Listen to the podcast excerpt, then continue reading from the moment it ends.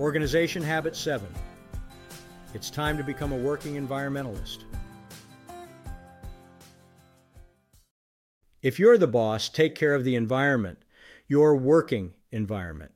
You are in charge of the company's air quality, noise pollution, and climate. This is your opportunity to determine the environmental conditions you and your associates work in. There's a sales rep who calls on me regularly and every time he's in my office, he tells me what a nice office we have and how professional we are. He has also shared that if I were to visit his office, he would take me in through the back door because the front lobby is so disgusting.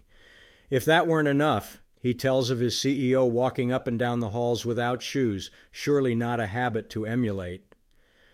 Working environments, as shown in the above example, have a significant impact on visitors.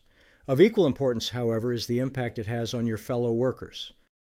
I know my coworkers appreciate having a pleasant place to work. They tell me so.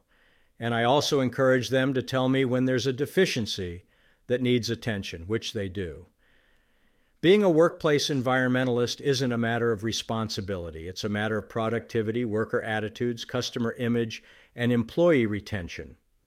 So don't do it just because you're a sweetheart. Do it because it's good for business, and it is.